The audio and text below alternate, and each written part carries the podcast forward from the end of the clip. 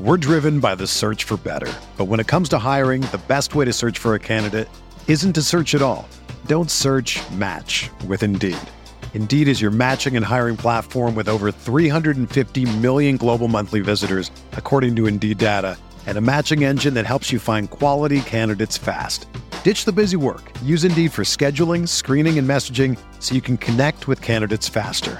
Leveraging over one hundred forty million qualifications and preferences every day, Indeed's matching engine is constantly learning from your preferences. So the more you use Indeed, the better it gets. Join more than three point five million businesses worldwide that use Indeed to hire great talent fast. And listeners of this show will get a seventy-five dollars sponsored job credit to get your jobs more visibility at Indeed.com slash Blue Wire. Just go to Indeed.com slash Blue Wire right now and support our show by saying that you heard about Indeed on this podcast. That's Indeed.com slash Blue Wire. Terms and conditions apply. Need to hire? You need Indeed. This podcast episode is brought to you by Coors Light. These days, everything is go, go, go. It's nonstop hustle all the time. Work, friends, family expect you to be on twenty-four seven. Well, sometimes you just need to reach for a Coors Light because it's made to chill. Coors Light is cold lagered, cold filtered, and cold packaged. It's as crisp and refreshing as the Colorado Rockies. It is literally made to chill. Coors Light is the one I choose when I need to unwind. So when you want to hit reset, reach for the beer that's made to chill. Get Coors Light in the new look delivered straight to your door with Drizzly or Instacart. Celebrate responsibly. Coors Brewing Company, Golden, Colorado. Let's consider the secret life of the innermost nesting doll. Living most of her life in the dark, inside the other nesting dolls, she has plenty of time to think, if she could. Sadly, she has no brain. However, when an innermost nesting doll hears that Geico not only saves people money, but also has been providing great service for over seventy-five years, she thinks it's obvious you should switch. Because yes, switching to Geico is a no-brainer. Pity the innermost nesting doll and her lot in life. We're reviewing Week ten, looking forward to Week eleven, and helping you to manage your fantasy teams on RotoViz Radio. What's up, RotoViz?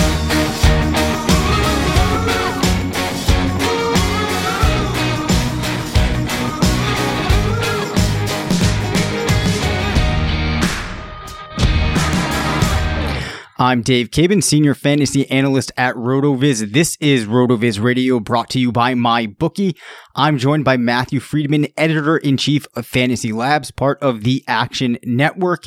It's Week eleven already, and Matt, I think we need to apologize to the Mark Ingram owners out there that took our advice and sat him, as he had a pretty good game over the weekend. Yeah, uh, I guess, I mean, I don't know, whatever, buyer beware. I mean, it's it's funny, so like, uh, I actually ended up starting Ingram in uh, D F S, um, just because he was so cheap. Um But uh, the team that he's on in my Dynasty League didn't do well. And uh, this was actually my worst uh, weekend in uh, maybe history. Wow. Uh, for, for betting. It was it was a bad weekend for betting. I still like broke even for the week, so it was fine. But it was just like single single day, the worst day I've ever had. Yeah, this feels like... Like the- ac- across sports. It wasn't oh, really? just N F L. It was like on, on Sunday I got screwed by golf, N B A... Um, lost money, but came much closer to breaking even in NASCAR, and then N F L was just a disaster. All right, this is a conversation for a different time, but roughly, how many hours a week are dedicated to your personal betting endeavors? Granted, you're probably so informed by all of the work that you're doing throughout the week that you wouldn't have to do as much research as the average person. Uh, it's significant time. The, a lot of the time really is kind of spent uh, trying to find the bets. Yeah, that makes a lot of sense. Uh, And as somebody that, you know, only dabbles, I think that that clearly is one of the most important things is, you know, only playing where you feel comfortable and it makes sense. Well, I still think, you know, like when we talked about Ingram last week, it made sense. And I had even said, you know, there's going to be a game here or there that you're going to miss. And I thought that they would be later on. Uh, but still, now I think we're kind of going to have to say use discretion on your team. I still don't know if that one performance, I don't think that it means that you're going to get a solid level of production from him week in and week out, but perhaps he's no longer a must-sit. A player that I do want to mention, normally we save these for the end, but Cooper Kupp, that torn A C L, just a real bummer. He was having a great season when he was on the field. Will have that season cut short. I still really like Kupp's prospects moving forward. But I guess the big question becomes, when you're looking at other players on that team, perhaps like Gerald Everett, how much room do you think that this Kupp injury opens up for other Rams to produce from a fantasy perspective? Mm, maybe a little bit, but like no one can really replicate um, what he brought to that offense, except I think Woods. Like I mm-hmm. think Woods will play a little more in the slot, um, but I think what you'll see is just more targets going to the three guys of Cooks, Woods, and Gurley, and then whatever whatever is left over that would have gone to Kupp will just be roughly evenly distributed Uh, between Reynolds and the tight ends. So I don't think there's going to be one guy who really sees a boost across the board. I think all of them will see slight boost. Yeah, that was pretty much my read as well. So I don't think that it really makes anybody else on the Rams a must add, especially just, you know, because of the talent that they have with that group of three players that you mentioned. They're the Little Lebowski Urban Achievers. Rashad Penny gets mentioned for maybe the first time during the regular season in Seattle's game against the Rams over the weekend. twelve attempts, one hundred eight yards, one touchdown, almost seventeen fantasy points. Uh, I guess it's good to see that Penny is able to, to deliver on some of the things that we thought he might be able to do. I'm not sure if you can expect something like this from him moving forward. Granted, we have seen some success now by the Seahawks backs, but were you uh, impressed by this performance? Uh, I mean, yes and no. Like, uh, I haven't lost long-term faith in Rashad Penny. Um, you know, it's just a question of like, for this season, his, like his production is obviously based on the dependability, uh, or availability rather of, uh, the guys ahead of him, like Chris Carson, Mike Davis. Uh, if one of those guys is out, then you might have Rashad Penny have a game where he gets ten touches. Um, you know, and one of those might end up in a touchdown, but you know, he's he's a backup. He's like pretty clearly, I think, still the number three guy on that team. But um, even if he starts to get more touches on a regular basis, he's not going to get enough where he should be near anyone's starting lineup. Yeah, especially that it's taken this long into the season. So it's not like this one performance is going to catapult him up that roster uh, as the backs in front of him were producing lines like this at different points throughout the season. Uh, so I guess it is good for his long-term value. DeQuizz Rogers, we had mentioned before, is maybe a player that could get some action in particular game scripts. Really strings together his first solid outing of the season. Eight targets, eight recs, uh, equates to around sixteen fantasy points, as he did uh, accumulate one hundred yards through the air. We've talked about how they are going to be facing the Buccaneers. That is a very tough schedule for the ground game, with Fitzpatrick remaining in as the starter. Uh, the Buccaneers being a team that's likely going to be playing from behind a lot. Do you think that this Rodgers performance could carry through to future weeks? Uh, one. The cat? Uh, that cat. Oh my God, uh, I know, man. Two. Um, I'm... I don't know. Like I'm always, I'm, I'm too pessimistic about pass catching backs. Um, you know, like I, I totally missed Jalen Richard. You know, like I just didn't see him as someone who would be viable, but uh, he's been viable because he's on a team with limited, uh, I, I guess, limited options ahead of him, and on a team that uh, is in negative game script and going to be passing the ball. So that kind of fits Jaquiz Rogers. Um, so maybe he will be viable. I just still don't, I don't know. I just, I, I'm never going to, I'm never going to start one of these guys. Like I'm never going to do it. So I don't know why I would put someone like that on my team. That's entirely fair. Uh, especially with the kind of thought in mind that you're probably not going to get that many touchdowns from Rodgers, and the odds that even if he does see the eight targets, it turns into like an one hundred yard day are probably pretty minimal. Now, I also want to mention that on last Thursday, I was on the mailbag, and Henry broke through the barricades, was licking me, uh, as documented by uh, the host of the mailbag, Mister Jeremy Hart. Um, who actually saw the whole thing transpire on webcam. So I think the cat is very upset that I put the barricade back up and he was not able to break in tonight. Zay Jones does manage to break into the Little Lebowski Urban Overachievers segment for probably the first and only time ever. eleven targets, eight recs, one touchdown, ninety-three yards, and more than twenty-three fantasy points uh, from a spectacular day from Matt Barkley, who made me look like a complete fool for streaming the Jets against them in every single league that I play. Yeah, he's uh, breaking into the segment the way he broke through that glass window. Uh, nailed it.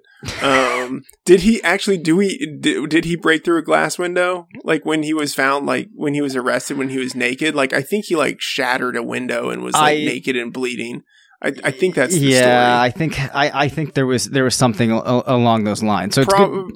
Yeah, yeah I, I probably shouldn't have mentioned that. Uh, uh, it, it was beneath the dignity of the show.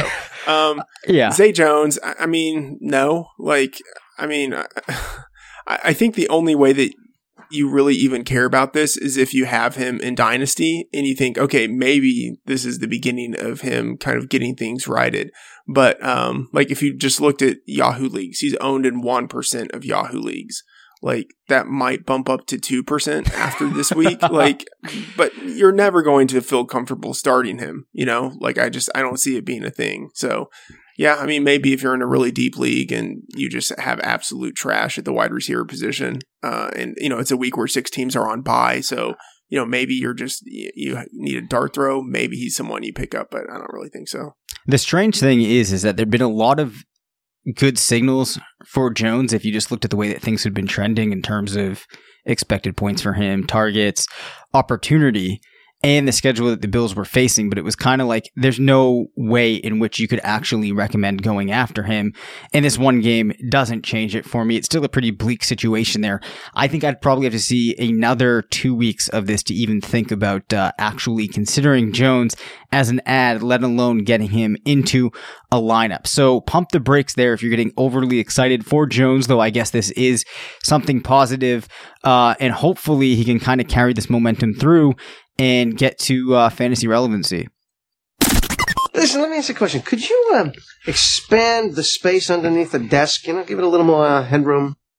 Okay, I was asked on the mailbag uh, about starting Jarvis Landry or a group of very good players. I went with Landry. That was another call that I made wrong. Saw five targets for the Browns, only two recs, twenty-two yards, comes out to four point two fantasy points. There's been some disappointing games for Landry despite Baker Mayfield having a pretty good game. Does this trouble you in any way, Matt? Yes. I mean, it's uh, it's very troubling, but I'm going to keep on saying, um, you know, if you have Landry, you're starting him. Uh, I will probably continue to be wrong. And, uh, I, you know, when I bet him in props, I will probably continue to lose money. But, um, I mean, this was like a great matchup for him this last week. Um, it's, I guess, disconcerting that he didn't do better. Like literally, like every, even like pseudo fantasy viable slot receiver who had faced the Falcons this season had just like gone off. Right. Um, so it was, it was a very negative outcome. Um, but I don't know if enough has changed even with the change in coaching staff. Um, for Landry to be downgraded. Like, I think overall, he's still the guy who's going to get the most targets within that offense.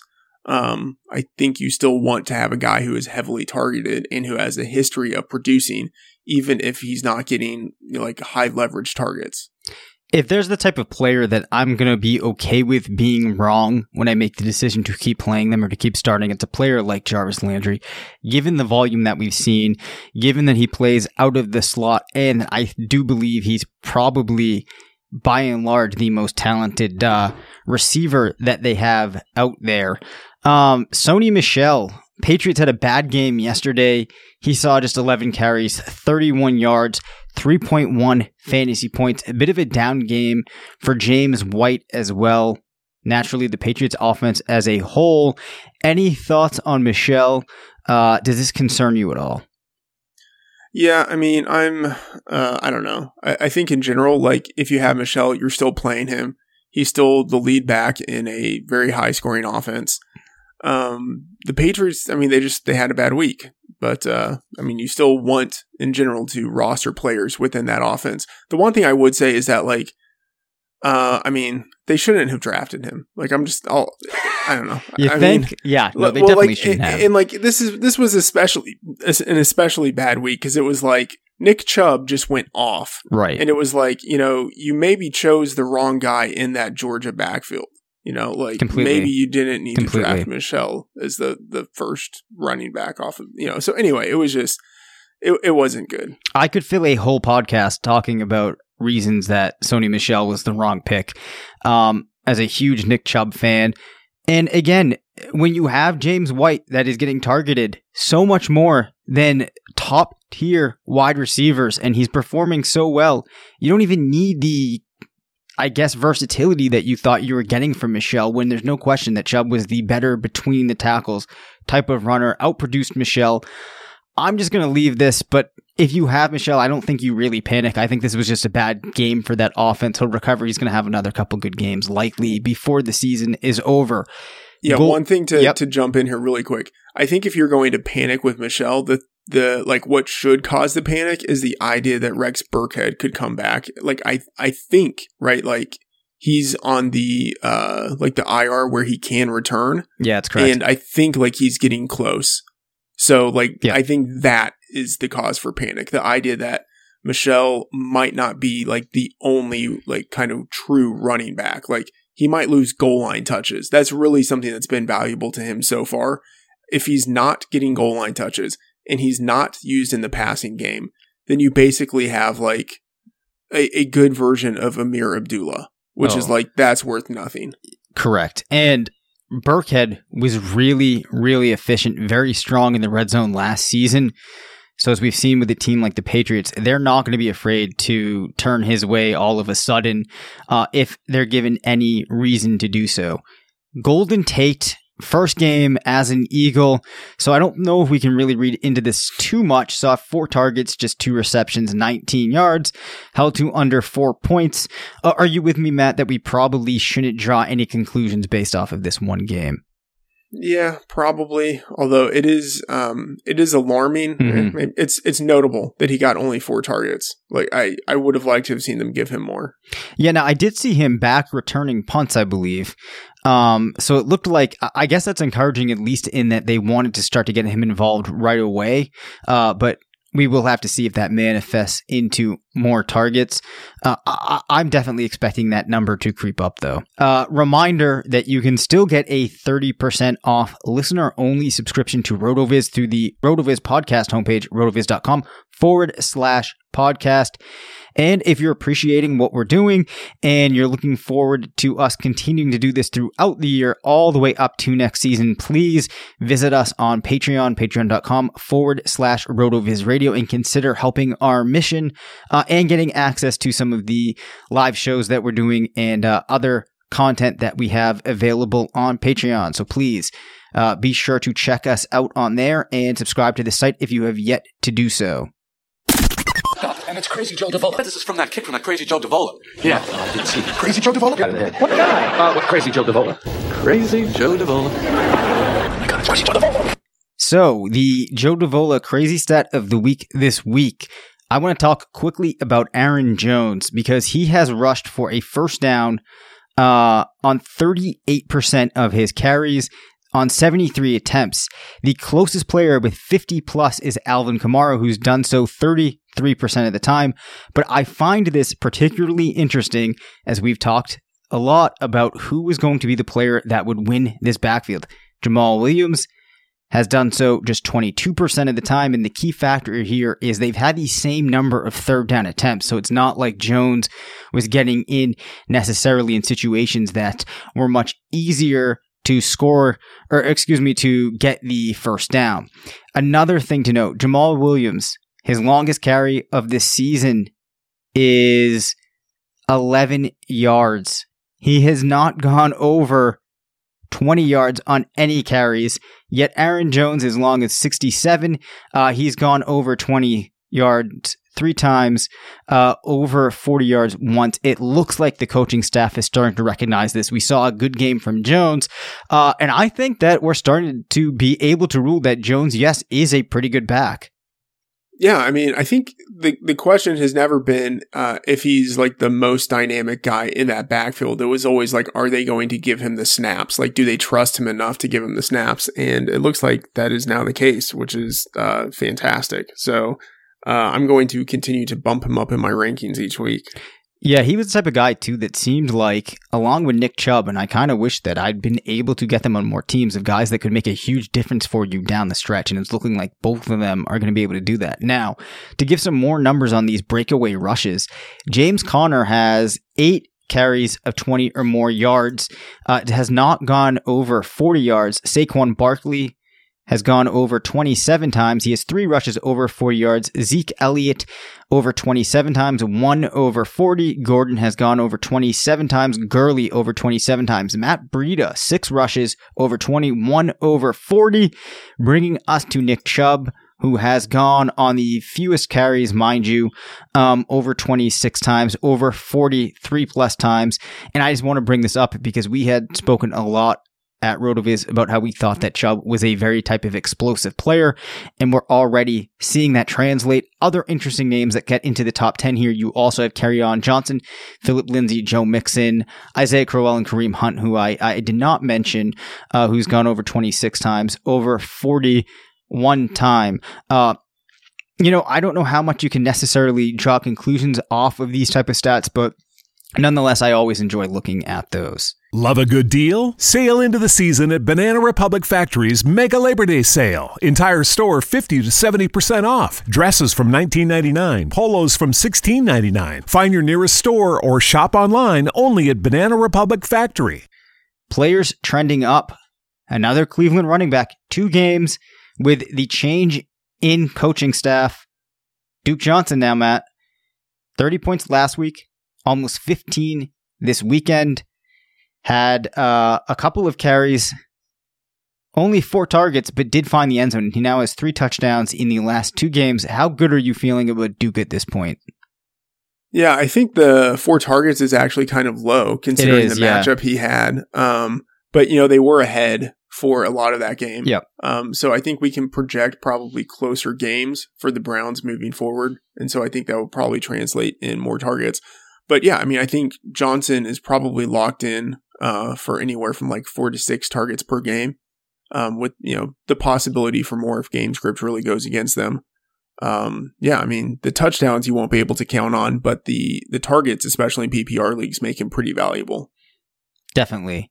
Now, Dante Moncrief, I don't think has gotten too much coverage on this show to this point, and it's not like he's lighting the world on fire or anything. Granted, he did have nearly nineteen points this weekend, but he is the type of player where we're at the point in the season where there's few guys that have low ownership percentages that are consistently producing. Week four, he had twenty-two points. Week five, thirteen and a half. Week seven, fourteen and a half. Week eight, nine and a half, and then again nineteen over the weekend with some games, fourteen targets, ten targets, seven targets. So I bring Moncrief up as a guy that I think could be available in leagues that has a very decent chance of producing for you on a week-to-week basis. Granted, the Jacksonville passing game may not be the most enticing option this season, but I do think he's worth considering. Yeah, I agree. Um, he's someone I was planning on mentioning in the uh, segment that comes later in the show. All right. Well, we'll let you, uh, you know, break it down in, in better reasoning yeah. than I just did.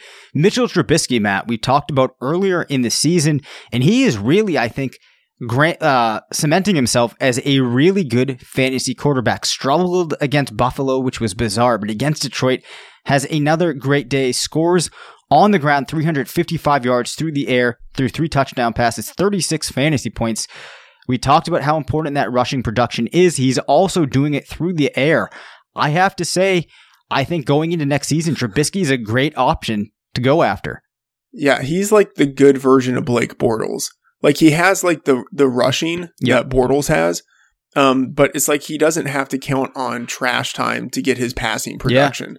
Yeah. You know, like he's yeah, I think he's like the good version of what everyone would have wanted Bortles to develop into. So, uh, yeah, I mean, I, I can't, I can't disagree with you. I mean, I, I think, I don't know. I, I mean, I'm trying to like project into the future and yep. think about like, you know, where would I want Trubisky? Like, I don't see myself wanting to draft him before, you know, I don't know, like six, maybe even eight other quarterbacks.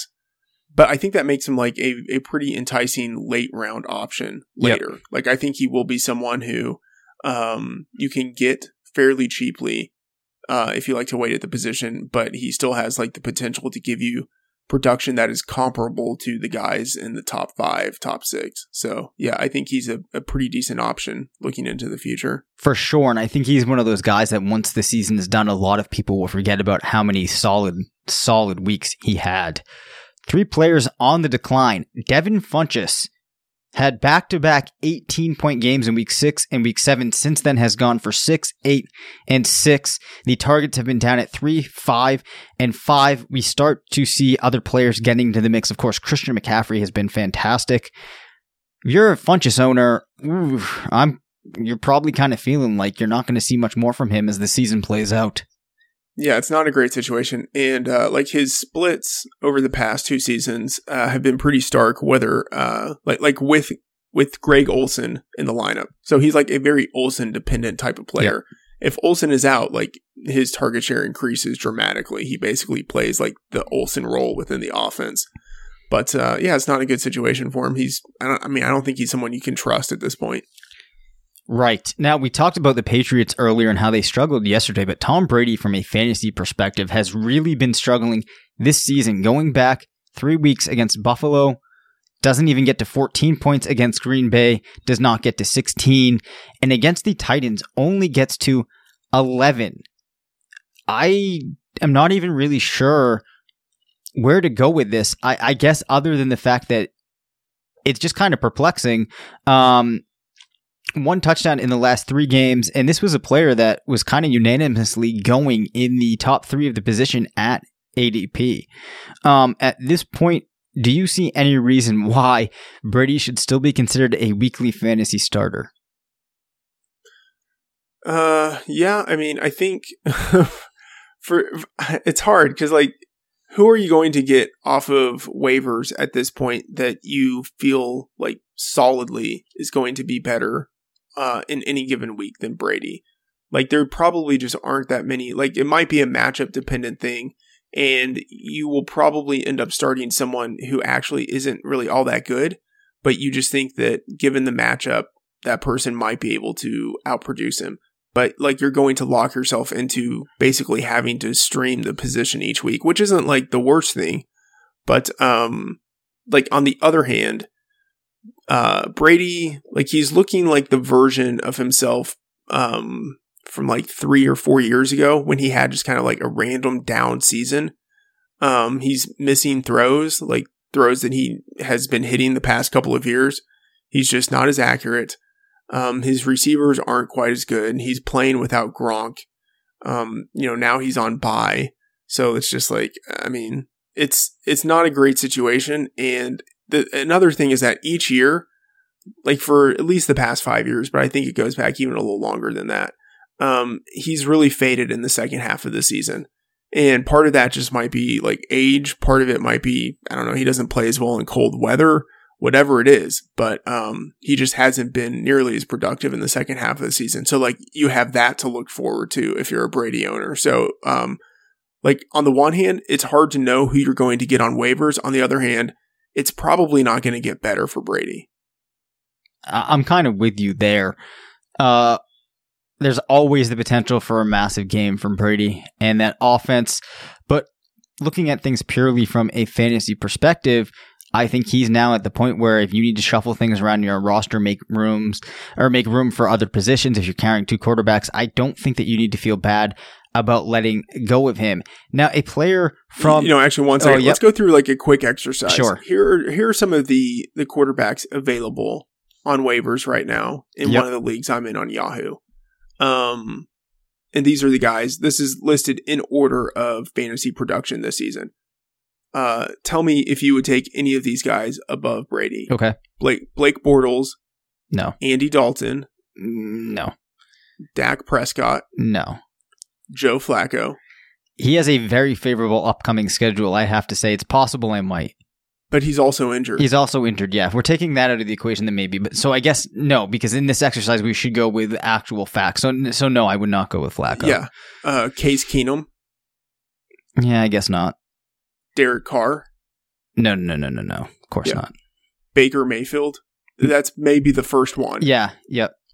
Yeah. And then, like, after that, it's, you know, like, Eli, Sam Darnold, Marcus Mariota, C J Beathard. It's, you know, like, yeah. it's pretty naked out there. So, basically, if Brady's on your team, you're losing. You know what I mean? Like, right. You're, you know, you've basically already lost this season, probably. Yeah, that's pretty depressing.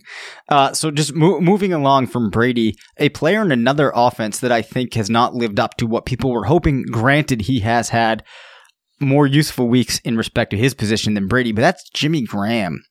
Week eight, just three points against New England, did get into the end zone, managed fifteen and a half points, but against Miami, just two point four points. This is not what owners who drafted Jimmy Graham were expecting.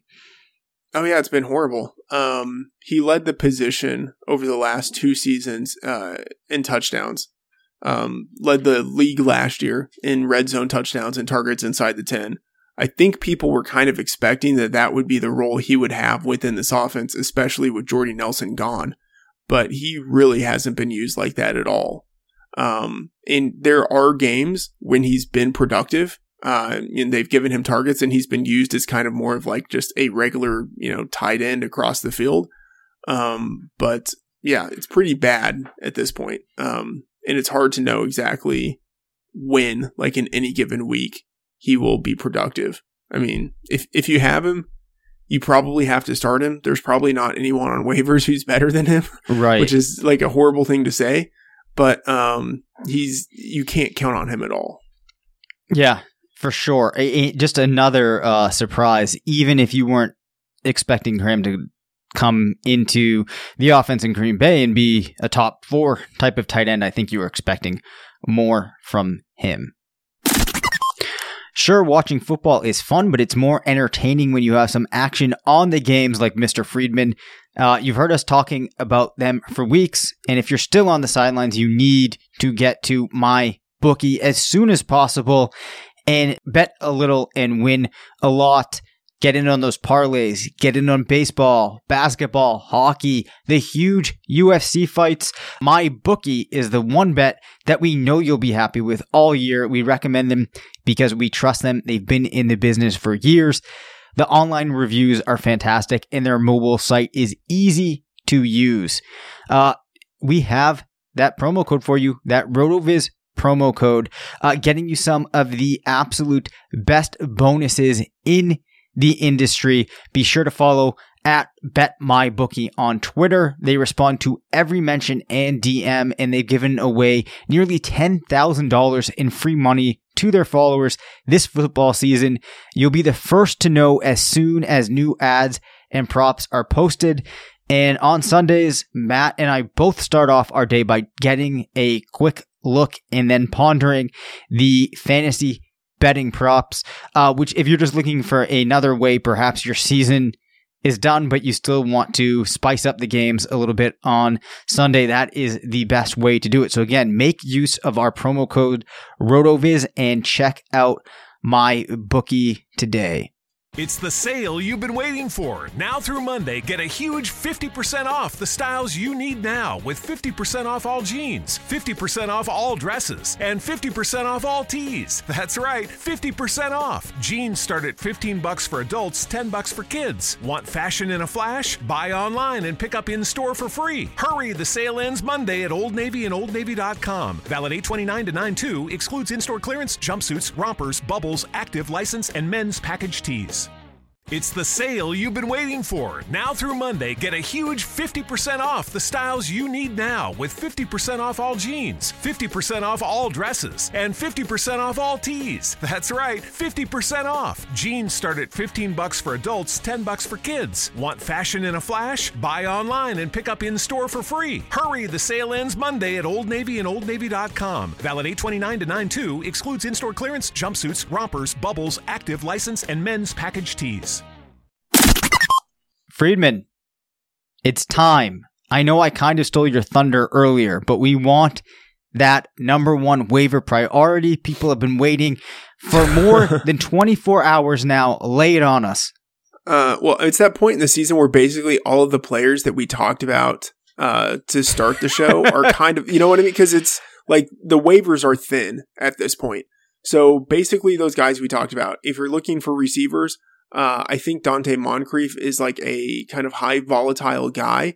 Uh, and maybe that's the type of player you're actually looking for. Uh, like someone who actually has the potential of like scoring twenty points in a game.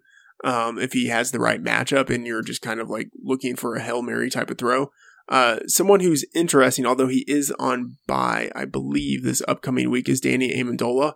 Mm-hmm. Um, in part just because the, uh, the Dolphins have been decimated at the wide receiver position. So, uh, Kenny Stills is playing, but he's, you know, like battling a groin injury. Uh, obviously, Albert Wilson is on I R. Devontae Parker was injured this last game. Jakeem Grant was injured. So, uh, I don't know. It's a pretty thin position, and Amendola has been getting some decent targets recently. So, he's someone who's intriguing at the uh, wide receiver position. At running back, um, it's pretty naked out there, but the one guy who actually is, I think, a little intriguing, even though I said uh, he's probably going to do nothing, is Rashad Penny. Mm-hmm. Um, and a lot of it has to do with um, uncertainty around Chris Carson and the fact that that team runs so much. So, like, he is a first-round guy. He does have some talent. He's on a team that likes to run the ball. One of the guys ahead of him is injured. And uh, the other guy ahead of him is, like, a journeyman. And he plays at a position where guys get injured all the time. So, you know, like if you're looking for just something at the running back position, uh, there is some potential there.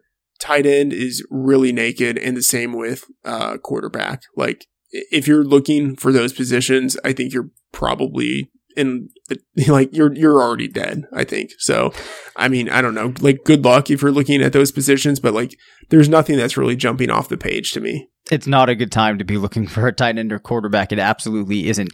And to kind of clarify how when we're talking about a player like Penny, it can kind of seem like we're talking out of both sides of our mouth. I think the important distinction here to make is that though we don't necessarily expect much to come to fruition, you're at the point in the season where you're comparing players, and what you have to look at is, is there any way that these guys could get into a positive situation, and if they do, become useful? Uh, so though it's a low probability with Penny, it's probably a more fortuitous situation if it comes to fruition than other players. Yeah, exactly. So from a strength of schedule perspective, we're going to hit these up quickly because I've got to be honest, the teams that set up well do not have many options that you would want to go after.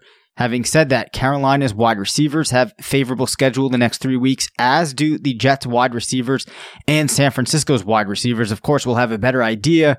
Uh, we're recording this during Monday night, so it's hard to say with the change in quarterback there exactly what that would look like. Difficult schedules. Unfortunately, though, we did just mention Amendola. Miami plays a pretty grueling schedule. Moncrief, who we also mentioned, fair warning.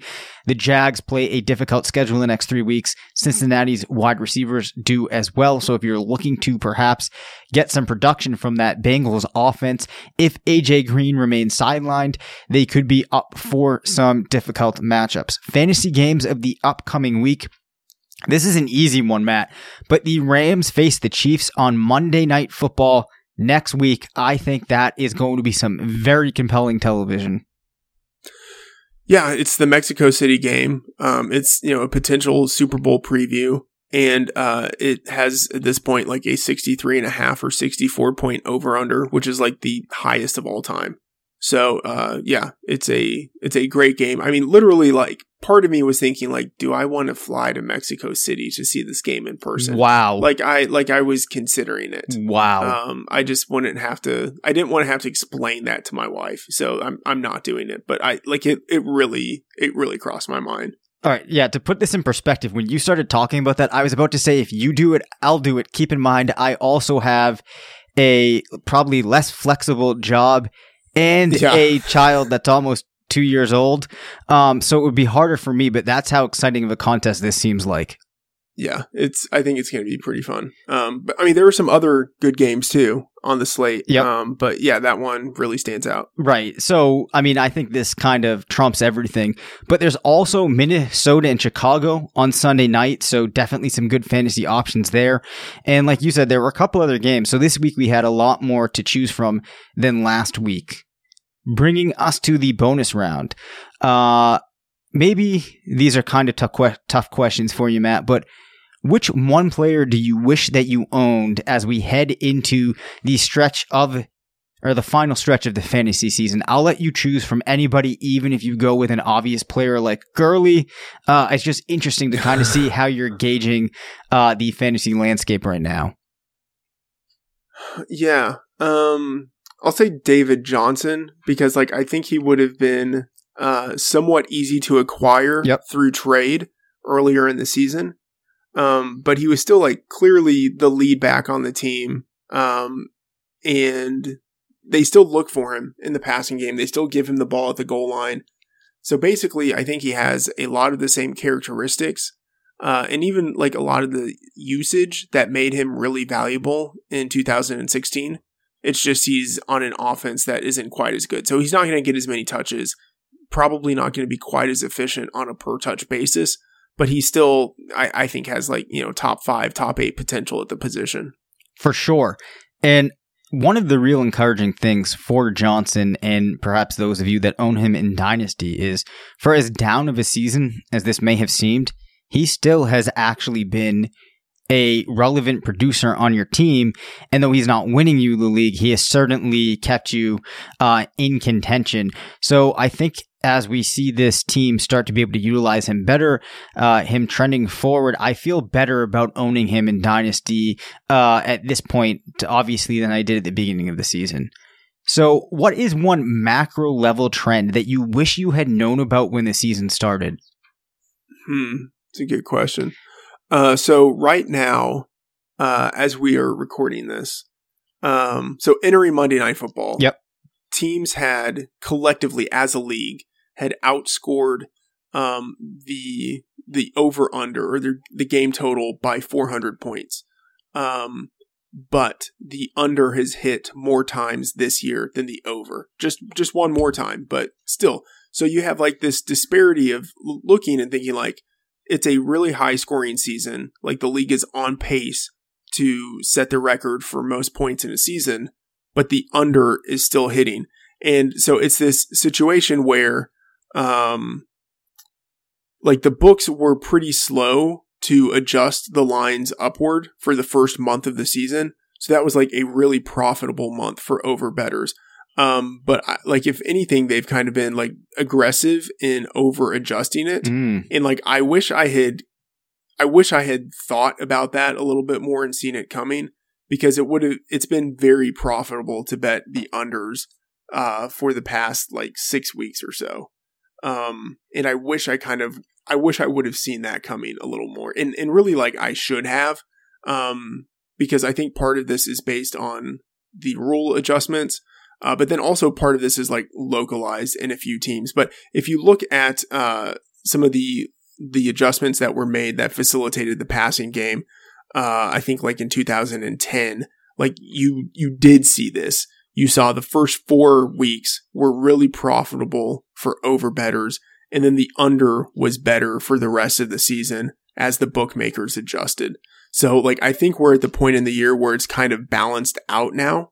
Um, And, and I don't think there's going to be like much value really to like blindly betting the under or anything like that. But um, like I wish I would have thought a little bit more about that trend. Like I was definitely on the over for the the opening month of the season. I just I didn't anticipate that it that the good times would stop. Wow. For what I anticipated to be a tremendously difficult question to come up with such a thought out answer like that so quickly, you just absolutely murdered that. So you win the uh, podcast uh, tonight, Matt. Well, thank you. Well, like that's something I've been thinking about for a while. So, yeah. Um. So that, that just reminds me of something funny talking about um going back a couple of years when there was different rules changed or rule changes. So I had a friend who back when they started to make things a little bit easier for the receivers, limiting some of what defensive backs could do, heading into the fantasy season, his theory was he just wanted to get wide receivers all over the place because he thought that teams would be just passing to wide receivers so much because there would be uh, so much pass interference, to which I questioned, well, if you think that there's going to be so much pass interference, doesn't that mean that the receivers aren't then going to be catching the ball? Because he was saying they'll just start chucking it to the receivers. Um, and it was an interesting exercise in like counterintuitive thinking because um, naturally, if you're going to be drawing that many pass interferences, you're probably not going to be catching the ball.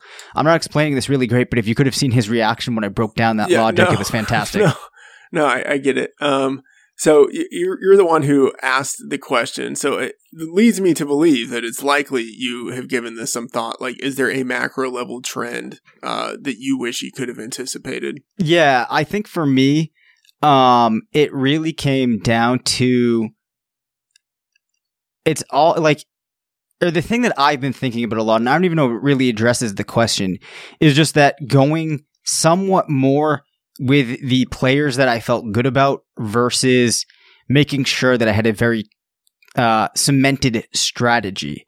Because there was a lot mm-hmm. of players like Michael Thomas that I felt very good about. I felt very good about Devonta Adams. Now, listen, there's players that I felt good about too that didn't pan out, such as Robbie Anderson, Kenny Stills, but those were players later on in the draft. However, I was in certain leagues where I said, given the nature of this league, I am going to forget about that, and I'm just going to go with the running backs. Now, you know, in some of those leagues that worked out, some it didn't, but I think that the reason that happened was almost I let myself have a bit of an overreaction to the prior season where we saw a lot of good performances from running backs. So I wish that I had um, kind of trusted what made sense, which was we would kind of see a rebound from the top wide receivers. So I, I wish that was something that even though there was the signal there, I'd been more um, ardent in kind of trusting my gut with. Yeah. Um, oh, actually, I have another one. Yep. Um, I wish I would have anticipated, and uh, like whatever league you're in, there's one owner who's just like, yes, I wish I would have anticipated the Le'Veon Bell situation a little bit better. yes. Um, yeah. Yeah. You know, like, uh, I wish I had James freaking Conner in, in my leagues. That's, that's what I wish. Like, you know, I, I think like that will end up being like one of the defining hallmarks of like this season. Of like the the people who got James Conner in the tenth round, the twelfth round, whatever round it was, um, those people are winning their leagues. Like I, I wish I were one of those people. I know. I it's crazy too, especially in certain shallow leagues. If you had drafted Le'Veon, as long as you picked up Conner, you're fine. Hell, you might even yeah. just be winning your league based off of that yeah. one move. And it's interesting how being the Bell owner would have incentivized you to go after him. So like, I'd love to see some stats on how many leagues the person that was the Bell owner ended up getting Conner uh, versus, you know, somebody else getting him. Yeah. If you, if you are the Bell owner, it's like, it's almost, it's better if you're not the Bell owner and you have Conner. That way you can just like right. stick it to the person who has Bell. Um, but yeah, if you drafted Bell, I mean, I guess it just depends on when exactly you drafted your league, but basically if you drafted Bell, you knew this was a situation. Like, even part of your brain had to know there was, even if you would have put it at a one percent chance that he doesn't play a down this season, you still should have thought, you know what? I'm de- like, I'm devoting the number two, the number three, the number four pick to this guy. I need to make sure that this pick is covered. Like, I need to get his backup. Right. So, like, if, if you are the, the Bell owner and you don't have Conner on your roster, it's totally on you. Like, it, it's your fault. Like, it sucks. It, like, it totally sucks, but you should have devoted the pick. Whatever round you think it would have been, like, comfortable, uh, but still necessary to use a pick to draft him, like, you should have ensured that you got him. I think the only thing I could say in my case, it was hubris. It was hubris. I was in the league for my father-in-law. I saw these guys that I was just calling jabronis in my head, making all of these bad picks. I was sure that I would be able to, granted, he didn't even get drafted.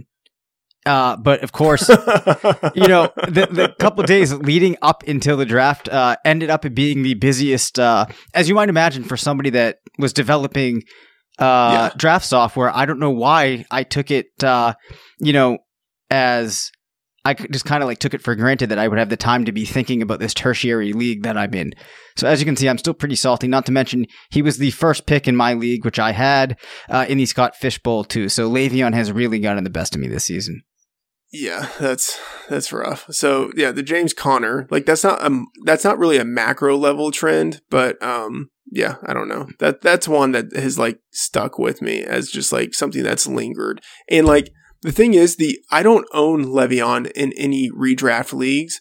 I own him in a dynasty league. Mm-hmm. And like I wanted I wanted James Conner in last year's rookie draft, and I just couldn't get him, you know?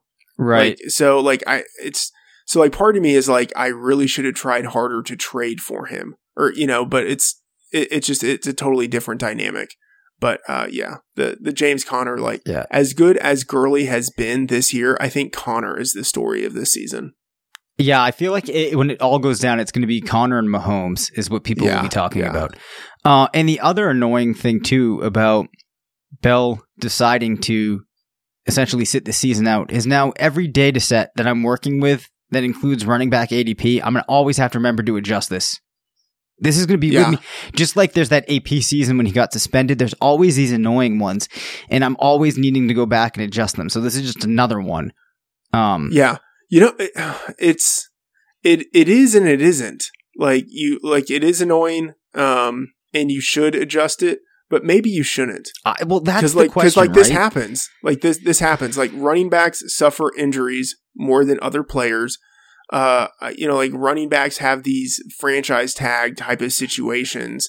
Um, I don't know. Like it's, I would say like you can probably count on the idea that maybe like once every five years, you are going to have a situation like this with a running back, where someone who is drafted in the top five, the first round, um, doesn't end up playing it down. Mm. Yeah, I mean, that's probably true. Of course, I think the other interesting thing is going to be to see what other running backs do now, uh, as this has, I think, taken away some of the leverage that they would have within the confines of their organization. Yeah, I mean, it's funny, like... So Bell has used this rhetoric, and like we're just going off on a tangent here. Yeah, that's fine. Uh, whatever, doesn't matter. Bell has like used this rhetoric of like, I'm doing this for other players. Like I- I'm doing this like for the position. I think he has screwed over other runners who are coming after him because yep. like he has shown how replaceable the position is. And that actually isn't like to take anything away from James Conner, who like I think is actually a very good player. Yeah, like, he is. Yep. He's. You know, he was productive at Pitts, you know, at Pittsburgh. Uh, he was a better pass catching back there than people gave him credit for. Like lots of things to like about him.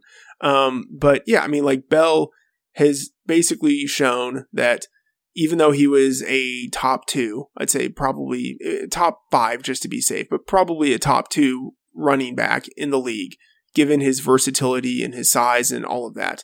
Um, he's shown that even someone that good can basically miss a season, and his team, as long as they have someone who is like, I don't know, adequate, like they will not miss him. Like this isn't, and this isn't just like a James Conner thing. Like D'Angelo Williams yep. was still like doing well when Bell was out. Yeah. So like, it, I don't well, know, like he was trying to make a point and he made the exact opposite point. Yeah. Well, so here's the interesting thing. I wrote about this. This was maybe five weeks ago, but I'm pretty sure it still holds.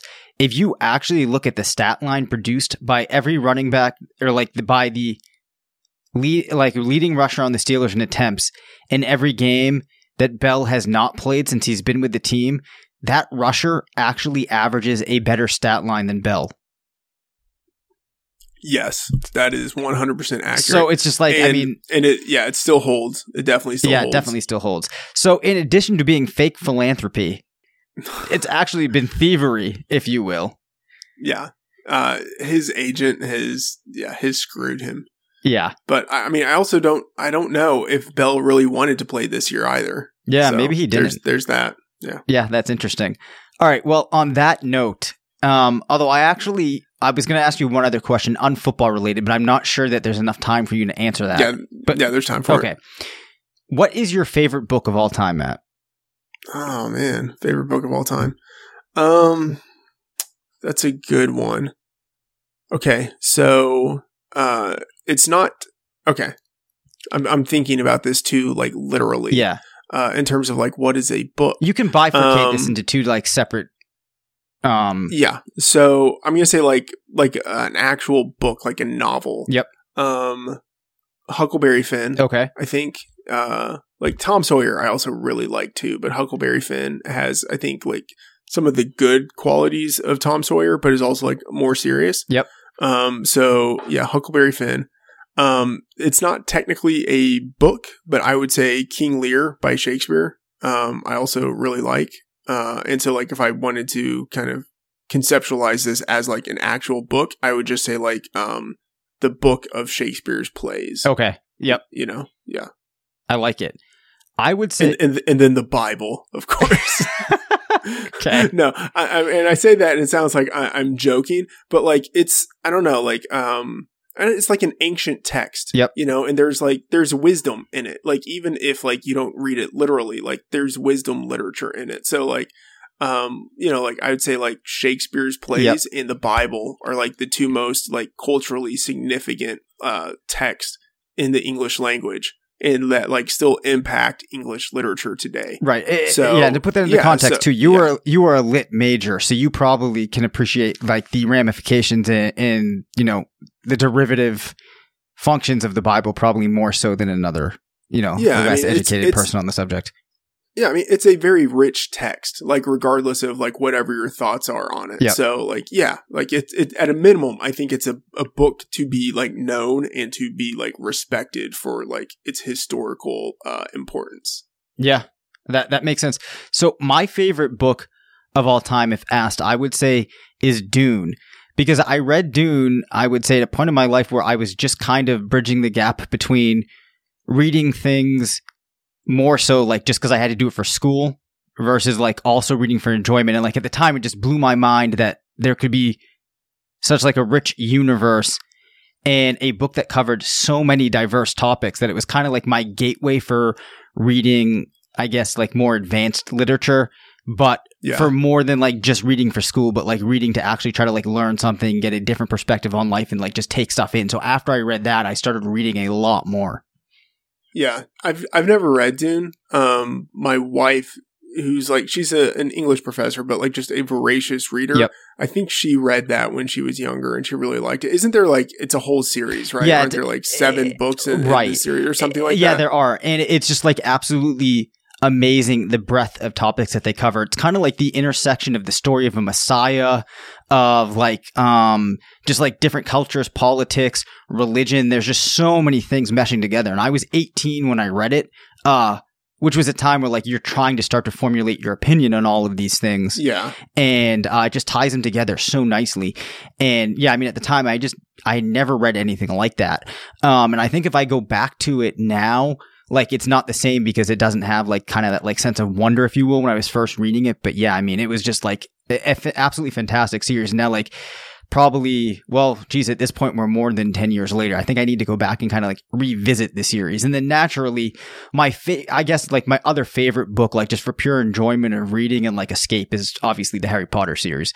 That's also influenced oh, yeah. by the time yeah. that I read it. But yeah, I mean, those, yeah, those are classic. There, there are so many good books. Like, Uh, I think that like, I mean, not to get like philosophical, yep. but like that's almost like the kind of like shitty part about life is that there's just not enough time to yep. do like all the things you want to do. And for me, like that includes like a massive amount of reading. And I just like, I won't have time to read everything I want to read. Okay. That actually gives me anxiety as well. And like, so like one of the goals that like my wife and I have is like when we retire, we want to have in our house like a library somewhere where just like, you know, you got like the floor to shelf bookcases, like with the actual like Uh, yeah. I forget what you call the thing that moves around and like just like reads so much. But yeah, it gives me anxiety too that there's so many good books that I'll never be able to digest, even if I'm reading them at, or listening to them at four and a half speed. Yeah. So to to put kind of like a somewhat of a bow on this, yep. um, like uh, Taleb has like uh, I don't and I don't even remember exactly like the context in which he uses it, but like the ant the anti library. Yep. Where it's like it's not the books that you've read, but it's like all of the books that you haven't read. And like how um, like that actually kind of informs who you are more than what you know from the books you've read. That's an interesting thought. I'm going to have to ponder that some more. So after a very uh, interesting close to this episode, that is going to do it for today's episode. Once again, I'm Dave Cabin. You can follow me on Twitter at Dave Cabin F F. My co-host was Matthew Friedman, who you can follow at Matt F. The Oracle. Don't forget to call into nine seven eight, nine two five, seven six two eight and maybe tell us your favorite books. Uh, this has been RotoViz Radio. Please subscribe to the podcast, leave us a review, and be sure to tune in next week. And remember, it's not a fantasy if you believe it. Thank you for listening to RotoViz Radio. Please rate, review, and contact us via email at rotovizradio at gmail dot com. Follow us on Twitter at rotovizradio and support the pod by subscribing to RotoViz at a thirty percent discount through the listener homepage at rotoviz.com forward slash podcast.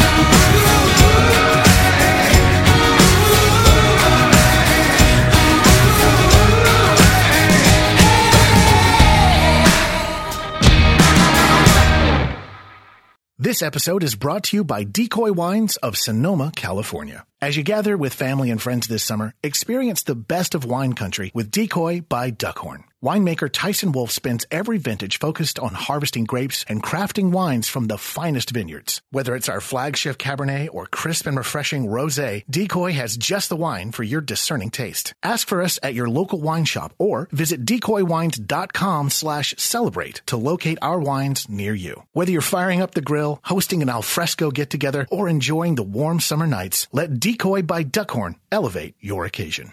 Love a good deal? Sail into the season at Banana Republic Factory's Mega Labor Day Sale. Entire store fifty to seventy percent off. Dresses from nineteen ninety-nine dollars, polos from sixteen ninety-nine dollars. Find your nearest store or shop online only at Banana Republic Factory. Whether you're a world-class athlete or a podcaster like me, we all understand the importance of mental and physical well-being and proper recovery for top-notch performance. That's why I'm excited that Unified Healing is sponsoring podcasts on the Blue Wire Network. Unified Healing is a new and super innovative global network of wellness centers powered by Energy Enhancement System, or E E System. If you haven't heard of the E E System yet, then you'll want to listen up. This technology promotes wellness, deep relaxation, purification, and rejuvenation. Wherever you are across the globe, access to a center is easy and affordable. Interested in experiencing the E E System technology for yourself? Go to unifiedhealing.com slash bluewire to learn more and find a center near you. That's unified, U N I F Y D, healing.com slash bluewire. No material or testimonials on the Unified Healing website are intended to be viewed as medical advice or a substitute for professional medical advice, diagnosis, or treatment. Always seek the advice of your physician or other qualified healthcare provider with any questions you may have regarding a medical condition or treatment and before undertaking a new healthcare regimen, including E E System.